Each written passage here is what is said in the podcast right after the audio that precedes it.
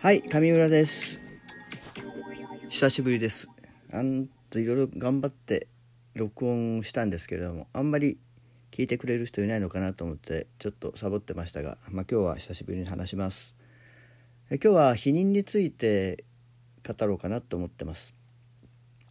よくあのコンドームが破れたとかコンドームが外れたって、まあ、うちのクリニックに緊急避妊で来る患者さんがいらっしゃるんですけれどもまああのまず避妊は、まあ、お互いがするもんですよね。まあ妊娠するのは女性なんですけれども、まあ、その原因はお互いにあるわけですから当然男性がコンドームをつける、まあ、自分が妊娠しないわけですからさらに慎重に、えー、女性のことを考えてコンドームをつけて避妊をするっていうのは当たり前のことです。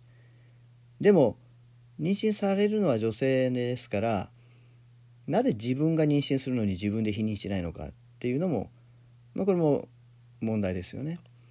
やはり自分の体ですから自分できっちり守る。そのためには女性はピルを使う。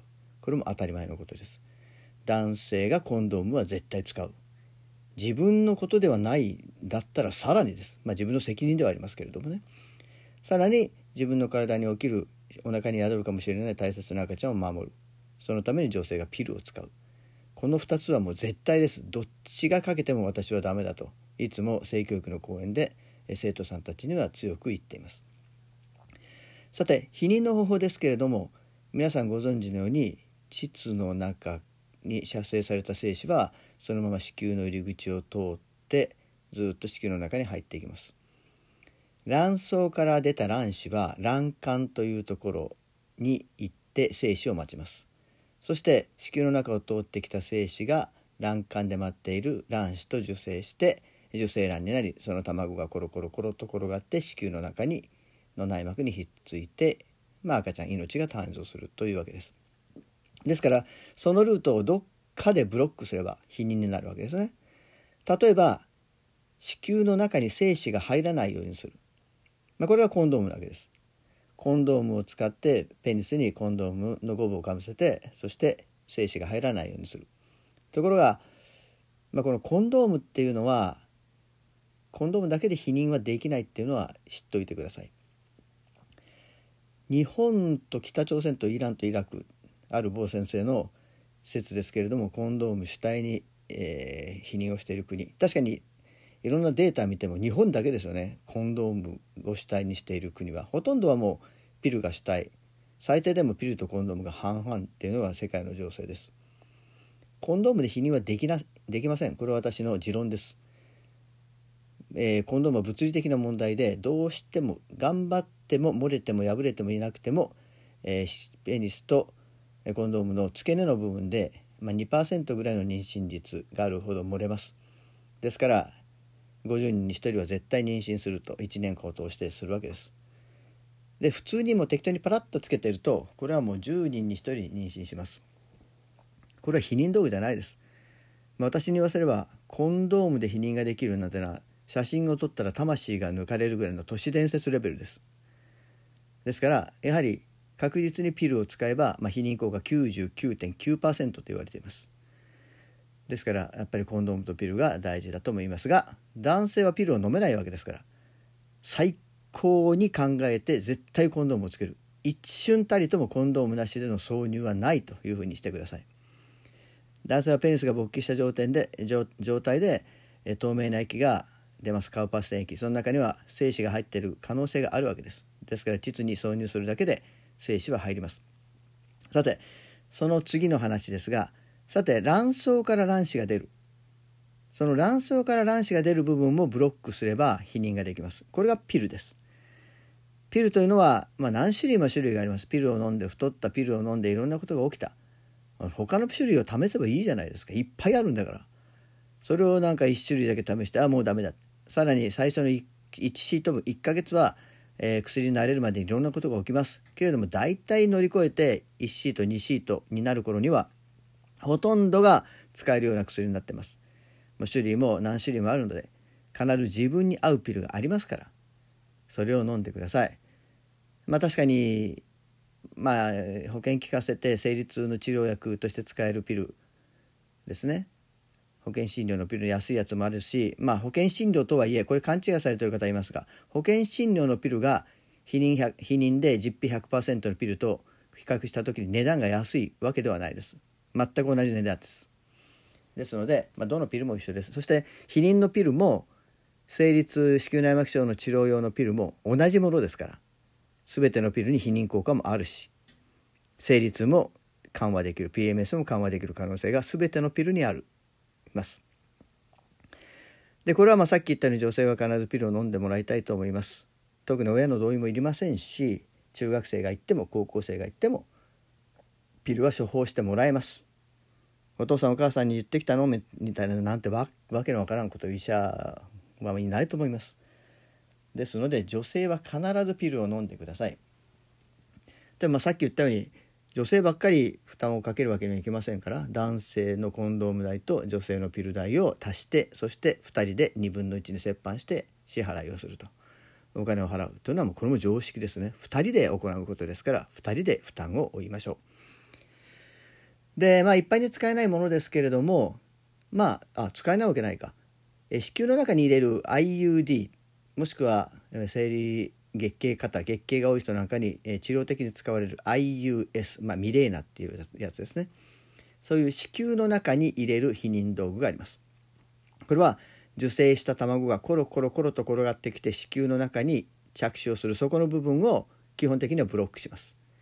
ミレーナなんていうホルモン作用がある子宮内避妊具はもうピルよりも避妊効果が高いと言われていますこれは性行為経験がある女性であれば入れることはできます。この間も高校生に、えー、この間高校生かな？何人昨日か2人ぐらい連続で入れました。特に分娩経験がなくてもこれは入れることができます。避妊効果も高いですし、まあ、生理痛や生理の量が多い方はもうミレーナを入れるとほとんど生理がなくなりますので非常に簡単です。あ言い忘れましたけどピルもそしてこのミレーナも赤ちゃんが欲しいなっていう年齢になった時はすぐにやめればすぐに妊娠能力を回復します。特にピルを飲んだから妊娠がしにくくなるなんてことは全くありません。ミレーナも一緒です。子宮の中に入れてる間は避妊ですが抜けばすぐに妊娠能力ができます。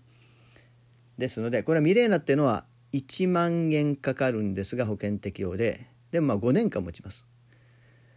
一般の IUD 避妊専門の子宮内装具は、まあ、病院によるんですけれども、まあ、3万ぐらいかかります、まあ、それでもピルを4年間3年間4年間飲むよりは安くつきます。これも一つの方法として考えてください。当然お金は男性も半分払うんですよ。いいですか？今日は僕は大丈夫だからっっていう男子がいます。ちょっとだけなら大丈夫ってわけの分からないやつがいます。ちょっとだけったって膣の中に男性性器を挿入したらさっき言ったように精子は入るんですよ。僕は射精しないから射精するかどうか分かんないでしょ知らない間に出てることもあるんだし止めれないことだってあるじゃないですか。なんでそんな危険を冒すんですか。お互い楽しくね性行為したいじゃないですか。エッチしたいじゃないですか。そしたら一番確実な方法を取るのが当たり前でしょ。これは前にも述べました。自分たちの責任ですよね。お父さんお母さん避妊の仕方教えて。今日明日エッチしてくるからね。そんな言わないでしょ。だったら自分たちの責任で100%確実な否認をしないと絶対にダメなわけですよ。ですから男性はコンドーム。女性はピルを使ってください。コンドームの中には前も話しましたが生でするよりもコンドームをつけた方がずっと気持ちがいいってコンドームがあります。ですからそういうコンドームを選んだらもうコンドームなしでの性行為なんかしたくなくなります。赤ちゃんは作る時は別ですけれどもね。ですからそういうコンドームを選んでください。あと卵管を縛る、まあ、卵管を紐でくくるんでこれ手術ですけどね。それから性管をくくる。つまりまあパイプカットっていうやつですね。男性の精子が出る管を縛る。この両方が手術的な避妊方法としてあります、まあ、これはまあ結婚されて子供を何人かお産みになってそしてもう子供は必要ないぞということで、まあ、手術をします。まあ、半永久的ですので一回それをしてしまえば、まあ、ピルを飲むとかいろんなことそういう珍珍しいことはなくて、えー、半永久的に避妊には気を使わなくて済むんですが、まあ、何らかの事情でやっぱりまた赤ちゃんが欲しくなったっていうようなことになった時にまあ、それを元に戻すことはなかなか不可能ですのでよっぽど心をしてそれを決めていただきたいなと思います。とにかく否認をしながら楽しいセックスをしましょう。ちょっとでも手を抜くのはやめましょう。それから72時間以内性行為に失敗した72時間以内は緊急避妊薬があります。だいたい値段的には1万円から1万5,000円。それ以下ですかね、まあ、5,000円とかもありますが昔のやっぺ法つまり1日に2回飲むタイプは使わないでくださいね。副作用もひどいし避妊効果もひどいです。